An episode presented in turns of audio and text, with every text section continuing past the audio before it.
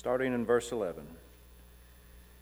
In him also you were circumcised with the circumcision made without hands, by putting off the body of the flesh by the circumcision of Christ, having been buried with him in baptism, in which you were also raised with him through faith in the powerful working of God, who raised him from the dead.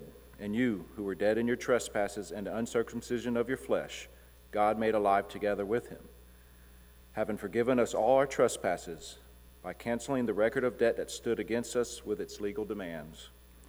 This he set aside, nailing it to the cross. He disarmed the rulers and authorities and put them to open shame by triumphing, triumphing over them in him. The word of the Lord. Shall we pray, gracious Heavenly Father? We come before you this morning, and I pray that we would tremble before your holiness, that we would not trifle with your word, but we would come with reverence and awe and wonder. The very thing that angels long to look at, they strain their neck to see the work and the plan of redemption that you are working in the midst of our world. Father, it is you, the architect of redemption, who says, I am the good shepherd. I care for my sheep. I am the way, the truth, and the life. Father, we confess that in the darkness of our sin, in a world that we have torn apart, we have marred our planet. We have severed relationships. We have corrupted our hearts. Our societies and our civilizations are wicked and evil. But Father, in the midst of this corruption, we still retain the remnants of the image of God. The image of God that you have given us. Father, and we trust the promises of the gospel that said, For God so loved the world that he gave his only begotten Son. Father, we trust the promise of the gospel that says, To as many as believed in him, in the work of Christ on the cross, in his righteous life, his atoning death, and his physical resurrection, which declared the victory of God, that sin was defeated and He has given us the promise that He is making all things new. We live in the world that we see things are not as they are they should be. But we the Lord is working and transforming as Lord of the new creation, his church, to redeem a people for himself, that there will be a day when sin will be vanquished. And weeping and crying and pain will be no, no more and the Father will gather his children into his house, his heirs, his sons and daughters for all eternity. Father and I, as we await that day, as we long and prayed, come quickly, Lord Jesus, we pray that we would not grow impatient, that we would not grow apathetic and forgetful and, assum- and assuming things but we will work in our world to reach our friends and neighbors with the hope of the gospel. That your gospel will transform us, and because we have received grace and mercy from our God, we will extend grace and mercy. That we will reach the poor, the downtrodden, the vulnerable, and with the gospel. And Father, that we will not just simply work to meet our the physical needs of our friends and neighbors, but we will show them through your word their greatest need, which is Christ. Father, inhabit us today. Give us your spirit uh, that will provide clarity to understand and to know your word, that we may go forth from here changed. Every day, repenting of our sin and believing in the gospel that you may be glorified in us. In your precious Son, Jesus Christ's name, we pray. And all God's people said, Amen. You may be seated.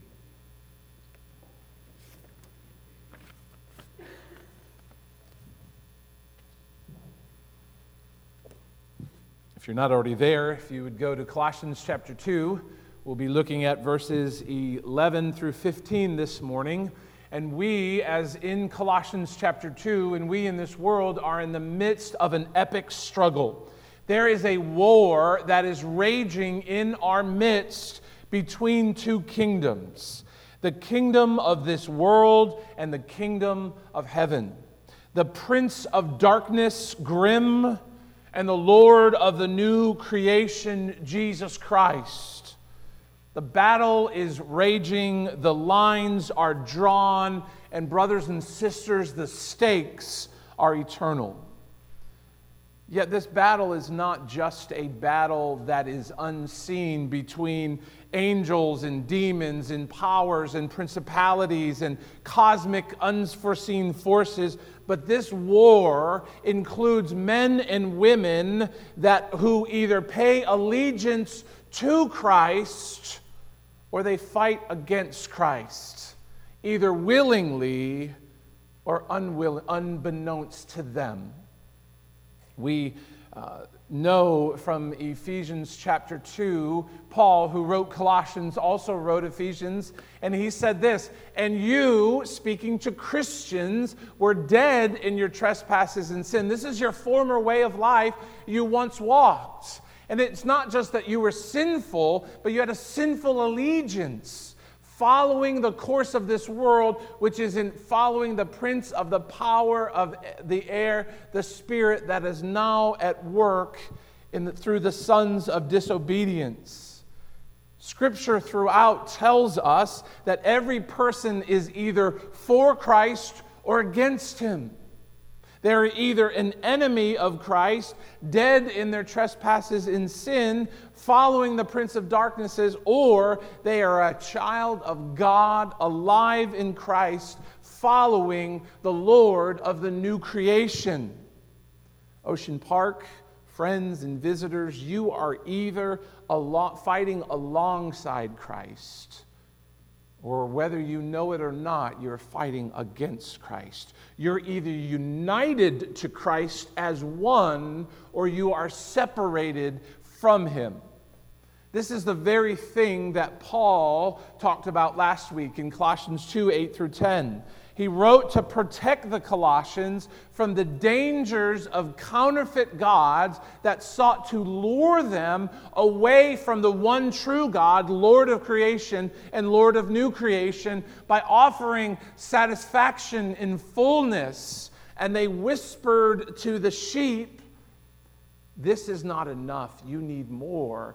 And it's out there, it's outside the sheepfold. Unbeknownst to the sheep, it was wolves that were waiting, wolves that were wrapped in sheep's clothing. And all of this is from last week is also connected to this week. Probably if I was a better preacher, I could put them all together in a nice, tidy package. But I've only been doing this for a few years, so this is what you got. You got two separate sermons. So this morning we see in verses 11 through 15, Paul draws our attention away from the dangers of counterfeit gods, and now he shines his spotlight on the cross in all its beauty and majesty, and he steps back and wants you to see it and be captivated by it. To see the work that Christ has done on the cross to unite us to Him and to deliver us from our enemies and our bondage of the kingdom of this world. We are united to Christ. If you are a Christian, if your faith is in Jesus, you are united to his death, his burial, and his resurrection. Now, you may be thinking, what does that matter? That's just some theological mumbo jumbo that you got in some big, thick book that was written hundreds of years by an old dead guy. What does that matter? It matters all the world if you are connected to Christ, united to Him as one, separated and delivered by Him. Either Jesus is the source for everything, or you have to continue searching in this world for something to hold on to. In the words of Jefferson, in your pursuit of happiness. The Colossians were being told that faith in Jesus on the cross is not enough you need to be circumcised. You need to eat a certain way. You need to do or not do certain things. And only then will you be able to claim the promises of God. The false teachers were saying you can't have fullness in life, you can't have satisfaction unless you do more. You do more than what Christ has done. Today, we face those same temptations, though they may be wrapped and look a little different. We are told that the cross is important. It's important enough to wear it around our necks, but we need to do more. The cross opens the door, but you have to walk through it. We think that the cross is good, but there's more that we need to achieve, and more that we need to do, and more that we need to know. We spend hundreds of dollars on podcasts and books and going to conferences that make claims they possess some kind of secret knowledge um, and hidden formulas that you can unlock the secrets of Scripture that if you get this knowledge, this formula, you can amass wealth and happiness and success. And we believe the cross is important, but I need all this stuff. So, what do we do? We stockpile possessions. We look a certain way. We do uh, lots of works. We try to build a reputation. We try to find a functional Savior that will make us feel good or help us escape our problems only to find that this pursuit of happiness can never fulfill us because we're chasing after the wind when the fountain of true, lasting joy is only found in Christ.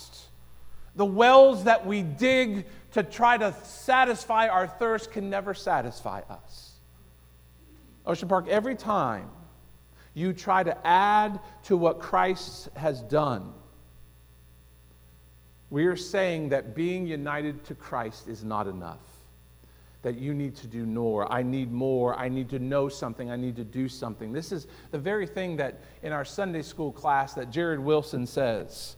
He says, where every other religion or philosophy of this world wants to give us things to do for our salvation, only Christianity says this you can't do it.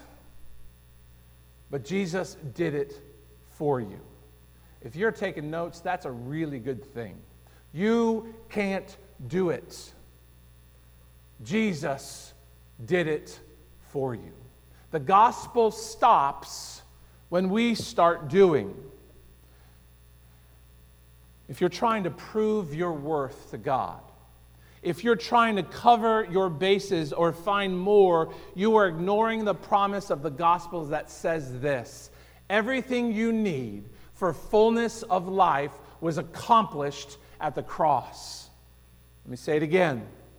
Everything you need for fullness of life was accomplished at the cross. Cling to the cross. Unite yourself with Christ we know from this text two truths. This is uh, behind me on the wall. You are one with Christ, and you've been won by Christ. See what I did there? Those homonyms? You've been one, you are one with Christ, and you've been won by Christ. The good news of the gospel is that everything you need, holy cow. I hate it. That's not good. I, yeah, there goes Andrew, would you go back and put it back to where it was? Put it on the, um, on the two bullet points. And I'll try to be gentle with the remote. If, if you got all the slides, that's pretty much the sermon, so we can go home, right? Don't say amen. That's not nice.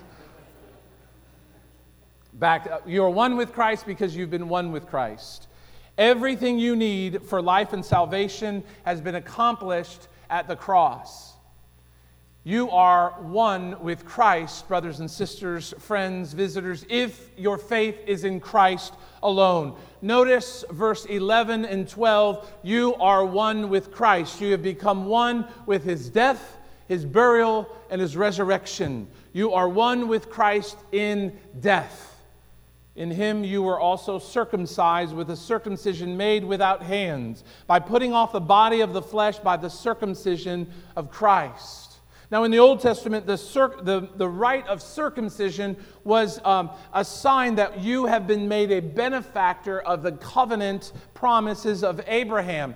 It was a ceremonial removal of a small portion of flesh to be able to be included in the benefits of God's chosen people. However, as you see, and as Scott read for us this morning, circumcision was not merely outward and an out, out, physical ritual that you would the sons of israel would do but it was an inner transformation that god also accomplished and the inner transformation was more significant than the outer ritual because all we see throughout the Old Testament is many people who had the outward ritual, but their hearts were corrupt and wretched, and they did not have faith. Deuteronomy 30, verse 6 And the Lord your God will circumcise your heart and the heart of your offspring, so that you will love the Lord your God with all your heart, with all your soul, and with all uh, that you may live. Have you heard that before? Jesus himself told us this verse. Jeremiah, uh, later on in Jeremiah 4 4, God calls them to circumcise yourself to the Lord. The removal of the foreskin of your hearts, O men of Judah and inhabitants of Jerusalem, lest my wrath go forth like fire and burn with none to quench it because of the evilness of your deeds. Following along with the line of Moses and Jeremiah, Paul, a Jew himself, was saying and emphasizing the inner circumcision of the heart a circumcision that is not made by hands, that we see in verse 11, but it's made without hands. Genuine circumcision is the Spirit of God working in the heart, taking off the spirit of flesh from all believers' hearts. In other words, the Spirit of God cuts away the former sinful life that drove you away from God in rebellion and brought you near to Himself and embraced you with His covenant purposes and His covenant love.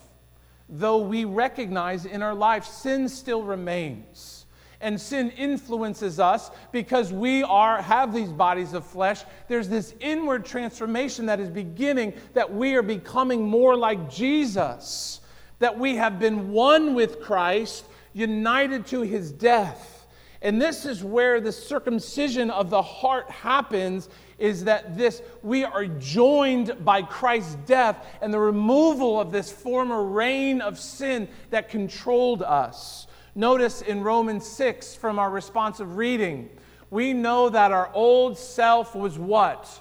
Crucified with him. Who? Jesus.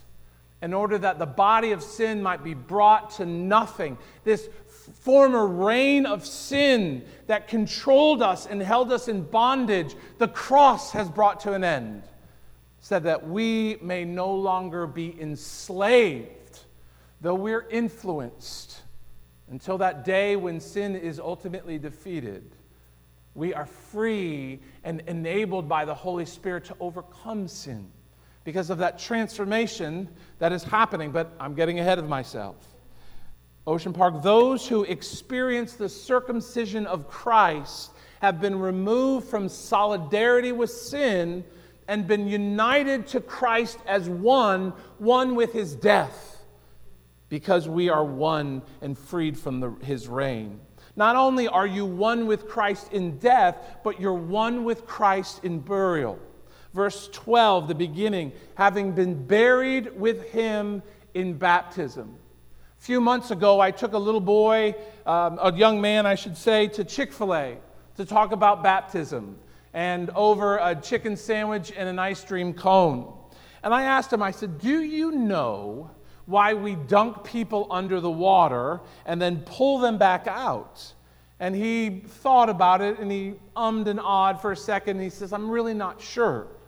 So I explained when we watch a person being baptized, we are watching the dramatization of the gospel the death, the burial, and the resurrection, death, burial, and life When a person goes into the water, they are literally a dead man walking.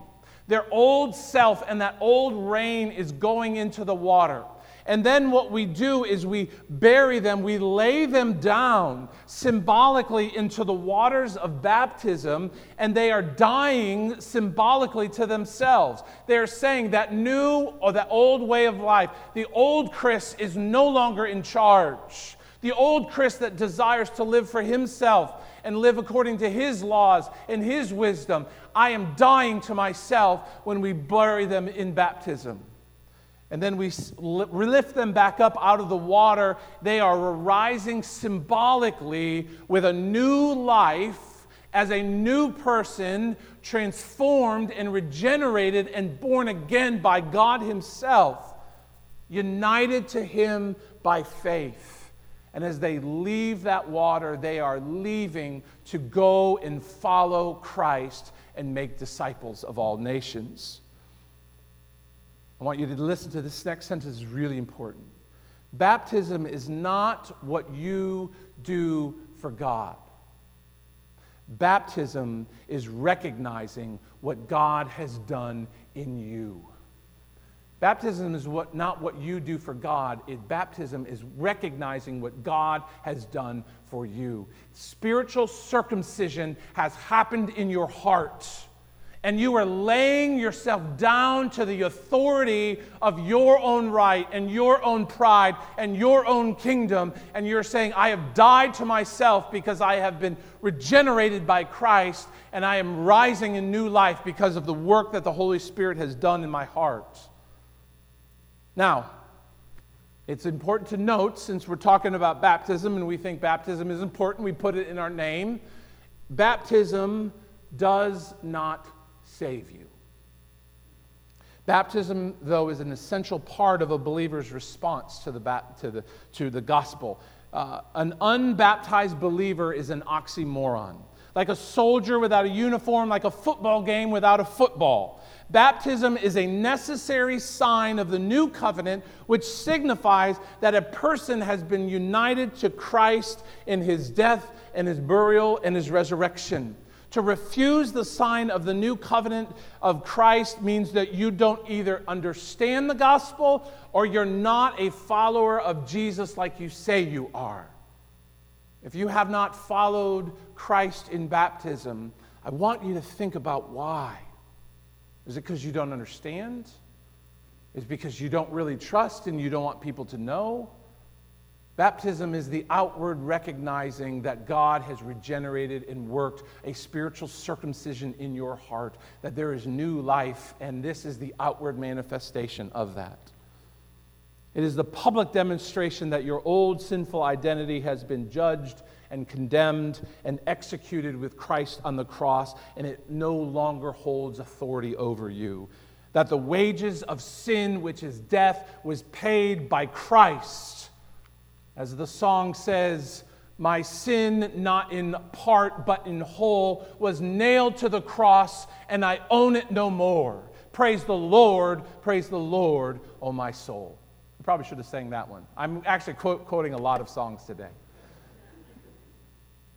The watery grave of baptism symbolizes that the Spirit of God has accomplished what the Spirit of God has accomplished in your heart. It says, I have been crucified with Christ in what?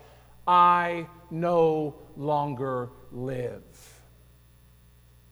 The old man, the old woman is dead. It's, if we have been buried with him by baptism into death, in order that just as Christ was raised from the dead by the glory of the Father, we too might walk in newness of life. Your old sinful identity is a thing of the past and laid in the grave, buried to rise no more. It is no longer the reigning influence in your life because you are one with Christ in his burial. You are one with Christ in his death, and we are one with Christ in resurrection. Notice the last half of verse 12. In which you are also raised with him through faith in the powerful working of God who raised him from the dead. Those who are united to Christ by the circumcision of the heart, have been buried with him in baptism and in his death, and experience the fullness of life that is in Christ today. When Jesus rose from the dead, he conquered death. His resurrection gives life to all who put their faith in him. That former allegiance and that reign of sin is dead, and we have a new allegiance that we pledge. And that allegiance is to Jesus Christ, who is the source of our life. Those who are born again have experienced that spiritual circumcision. They have died to their sin. They have been risen to new life. They are a new person, a new creation. They're no longer who they were bondage to sin and they have been delivered f- from that reign. Their former self lies buried with Christ in the tomb. We go back to Galatians chapter 2. I've been crucified with Christ. It is no longer I who live, but what? Christ lives in me. The life I now live in the flesh, I live by faith in the Son of God who loved me. For God so loved the world Christ, we love God because he first loved us and gave himself for me.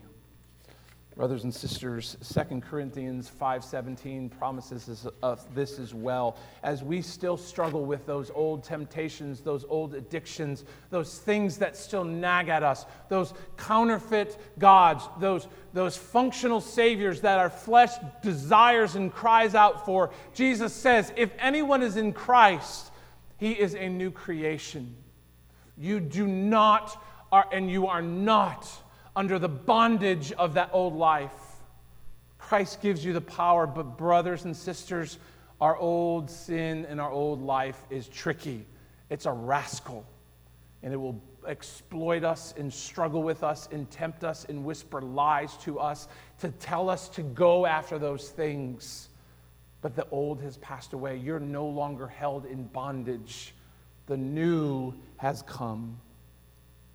We know that this new life has taken place within the heart. How do we know that this life has taken place within the heart of a person? The first sign that spiritual life is present is faith. At the end of verse 12, in which you were also raised with him. How? Through faith. I like to use this example of faith. Faith is akin to a seedling that breaks through the top of the soil for the first time. We often see people make a profession. We preach the gospel, we call them to respond, they trust in the gospel, and boop, out drop pops this little seedling for all the world to see. But the reality is, this may be the first time we see this faith on the outside, but the reason that that soil has been moved and the sap seedling has popped out is because life has been happening underground, sometimes for days, sometimes for weeks. The, the, the life has been churning in that seed, and germination and, and life eh, has been happening. People believe that spiritual life is the reward for those who have faith in the gospel. Instead, faith is the evidence that the secret life giving work of God's Spirit has been accomplished in a person's heart. How do we know that somebody is born again? Genuine faith comes forth. And with faith comes forth good works and fruit as it begins to manifest itself. And like the soils, it grows and it works and it brings forth fruit 30 and 60 and 90 folds. Without the life giving work of Christ, a person will yawn at the offer of infinite joy that is given in Christ when he says, Follow me. The light will be on and nobody home. How many times have you shared the gospel and you're like, man, I made Billy Graham look bad and how I'd shared that and eh, nothing? And how many times have you walked away and said, I blew it? I couldn't even find John 3:16 anywhere in the Old Testament. That was awful. But the thing is, it's not about us. It's about the power of the Holy Spirit working in the hearts of men and women. And we come along with the water of the Word of God and the gospel, and we call them to repent and believe. And the Spirit causes things to grow. And when the Spirit causes life to grow, faith comes forth, and good works come forth, and trusting in Christ comes forth out of that soil. Again, this is why we believe that the sign of baptism is reserved for only believers. An infant is not capable of professing faith, therefore, we reserve the sign of baptism for those who profess faith in the death and the burial and the resurrection of Jesus Christ. The new covenant is unlike the old covenant, and the fact that only those who have the circumcision of the heart that is wrought by Christ have been, um, been raised with Christ and are a part of that, co- that covenant. Therefore, the sign of the covenant is only those who possess faith in Jesus Christ. And we pray that we are faithful fathers and mothers grandmothers and grandfathers, friends and neighbors, that we will share the gospel of the covenant of Jesus Christ and his blood and his body that was shed for us. That the Lord would cause the hearts of our children to grow and love Christ and respond to his gospel. Ocean Park, you have been given fullness of life because you have been united to Christ in his death and his burial and his resurrection. Just as Christ rose from the dead and lives today, you have been given the freedom of a new spiritual life because you are one with Christ in his, um, in his resurrection. You are one in his death and his burial and resurrection. And because of that, everything you need for fullness of life was accomplished at the cross. You have been, you are one with Christ, and you've been won by Christ. The shock waves of Christ's death and burial and resurrection still reverberate today, some 2,000 years after the event, and it has a profound significance of all those who are united to Christ as one. For it is Christ's work on the cross, for those who are united as one with Him, that you were made alive that you were given forgiveness and that you were liberated from the tyranny of sin. Notice how you have been won by Christ and made alive in verse 13. And you who were dead in your trespasses and the uncircumcision of your flesh, notice what being one with Christ and how it accomplished as the cross has done. You, God made alive together with Him. Without the union with the death and the burial and the resurrection of Christ, you are dead. You are not mostly dead, you are dead completely, stone cold dead. You are overwhelmed by the sinful reign of the spiritual death, standing condemned before the Almighty Judge of the universe. The spiritual circumc- uncircumcision of your heart causes you to run from God, and you do not desire Him because the natural man does not desire the things of the Lord. Your eyes were blind, you could not see the beauty of Christ.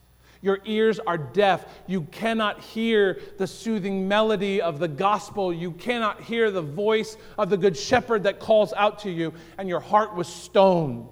You were callous to the misery and the hopelessness of your plight, and you were unmoved by the author, offer of grace and the promise of the gospel. Yet when God circumcised your heart, He united you to Christ's death and His burial and His resurrection, and He breathed new life into your dead heart as He breathed life into the dust of the earth and brought forth Adam. When that happened, this victory that was accomplished by the deliverance of Christ on the cross, the scales of sin that covered your eyes fell away so you could see the truth for what it was. Your ears were cleared and you were enabled to hear the voice of Jesus that says, Follow me. Your heart of stone was replaced by a heart of flesh. Now, a heart of flesh that hates your sin and it desires the things of the Lord. This new life causes you to have faith that is deeper and love to abound and a hope that grows with each new day. John Wesley, in his great song, And Can It Be? It so happens we have it in the brown books, but this stanza that I'm about to quote from you is not in the brown books, which is a great travesty, and you need to know it. So here it is.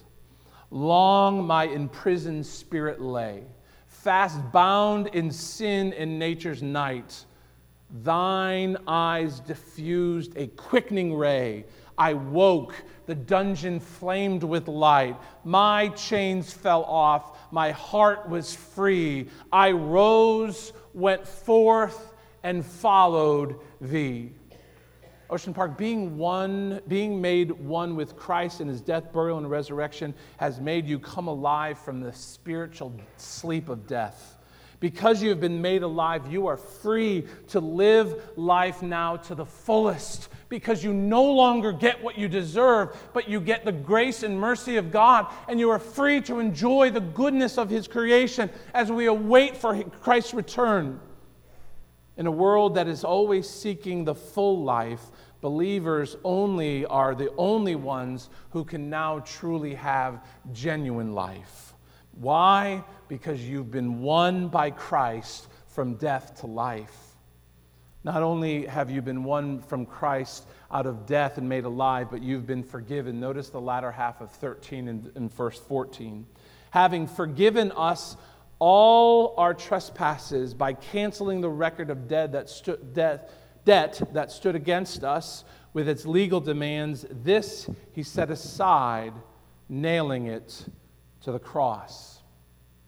When a criminal stands before trial, the prosecuting attorney will bring forth the evidence to the judge and to the jury to prove the guilt of the, of the defendant. We have watched so many times over this cable news, we have seen high profile cases where um, attorneys have brought eyewitnesses and field experts and photos and documents and miscellaneous items. They brought the murder weapons, all these kind of things. Why? To prove the guilt of the one that is on in, uh, the defendant. This is the very thing that Paul is using here to show the picture of the hopelessness of our guilt and the power of the cross that delivers us from that guilt. We stand guilty before God. Every bitter thought and every evil deed is piled high and wide before the court, and it's easy case. We know the jury will not deliberate long, if and ever, because our sin and guilt is so high and so deep. However, your union as one with Christ in his death and his burial and his resurrection has set you free, has declared you innocent. And as J.B. Phillips has said this Jesus has forgiven you of all your sins. Christ has utterly wiped away the damning evidence of broken laws and commandments which always hung over your head and has completely annulled it. How? By nailing it to the cross above his head. When Jesus died on the cross, there were no sins above his head that were his own. It was our sin that was nailed above his head.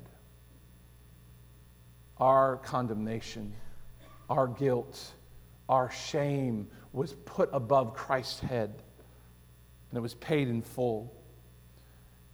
Ocean Park, when you were united with one as Christ, He took your guilt, He took your condemnation, He took your shame, and He nailed it to the cross. You have been delivered from the guilt and the condemnation, and they have rendered it gone. I love how Luther puts this he says this he says so when the devil to speaking to believers who struggle with my past the mistakes. He says when the devil throws your sins in your face and declares to you you deserve death and you deserve hell tell him this i admit i deserve death and i deserve hell. What of it? For i know one who suffered and made satisfaction on my behalf.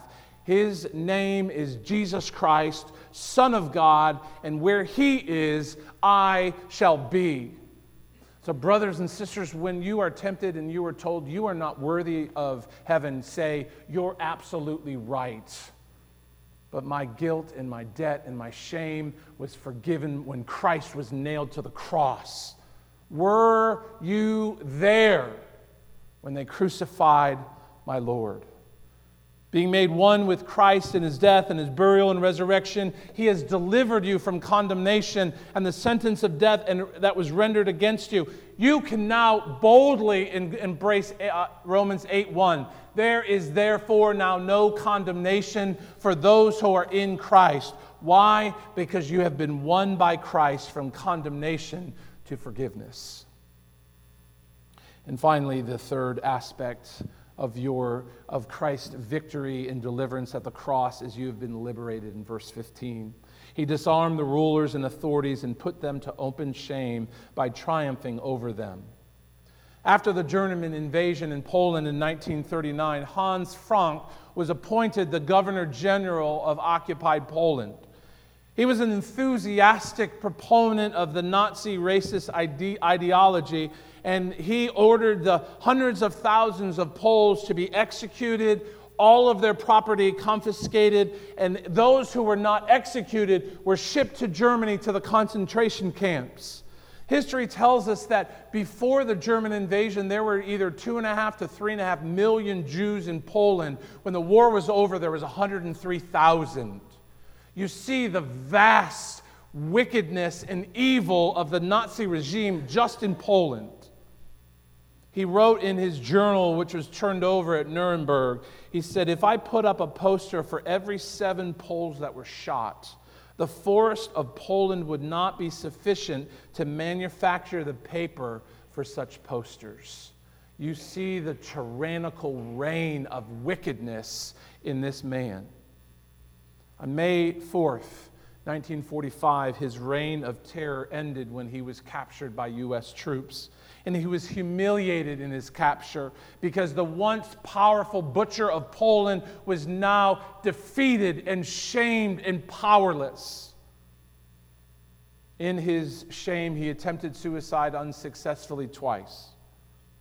And he stood at Nuremberg before the world to be condemned as a broken criminal, defenseless and defeated the power and cruelty of Hans Frank and the other 20 Nazis that were tried at Nuremberg are not in comparison to the tyrannical reign of sin, of the powers and authorities of darkness that have reigned in our world, causing sin and darkness and destruction in their wake. But just as Frank lost his power by the U.S. troops, the reign and power of sin was defeated that Friday afternoon when Christ was nailed to the cross. You see, those cruel tyrants of wickedness who mercilessly stole and killed and destroyed this world thought they had won when they drugged Jesus through the streets of Jerusalem. They stripped him naked and they mocked and spit and they held him with scorn and contempt and they nailed him to the cross against trumped up charges.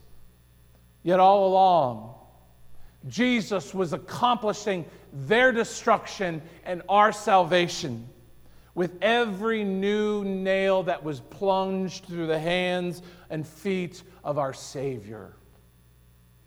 God put them to public shame to show them how utterly impotent they were by, by Christ love and forgiveness, and how helpless they were to deter the, the divine power that raises the dead. Brothers and sisters, if you are one with Christ, a change of eras has happened. E R A S. You are no longer under the reign and tyranny of sin, but you are under the reign of Jesus Christ, his kingdom which will reign forever. And you can sing the words of Luther, the Prince of Darkness grim. We tremble not for him. His, do, his rage we can endure, for lo, his doom is sure. One little word shall fell him. Ocean Park, you do not need to fear the powers and authorities of this world because at the cross You have been united as one with Christ, and you have been won by Christ. Fullness of joy is in Christ, and you can grow and flourish and lift high the name of Jesus Christ because you have been won by Christ, delivered from domination of sin and to deliverance and freedom in Christ. And have confidence that everything you need for fullness of life was accomplished at the cross, and you can say, Jesus, hold me near the cross. Be my glory ever. Till my raptured soul shall sing life beyond the river.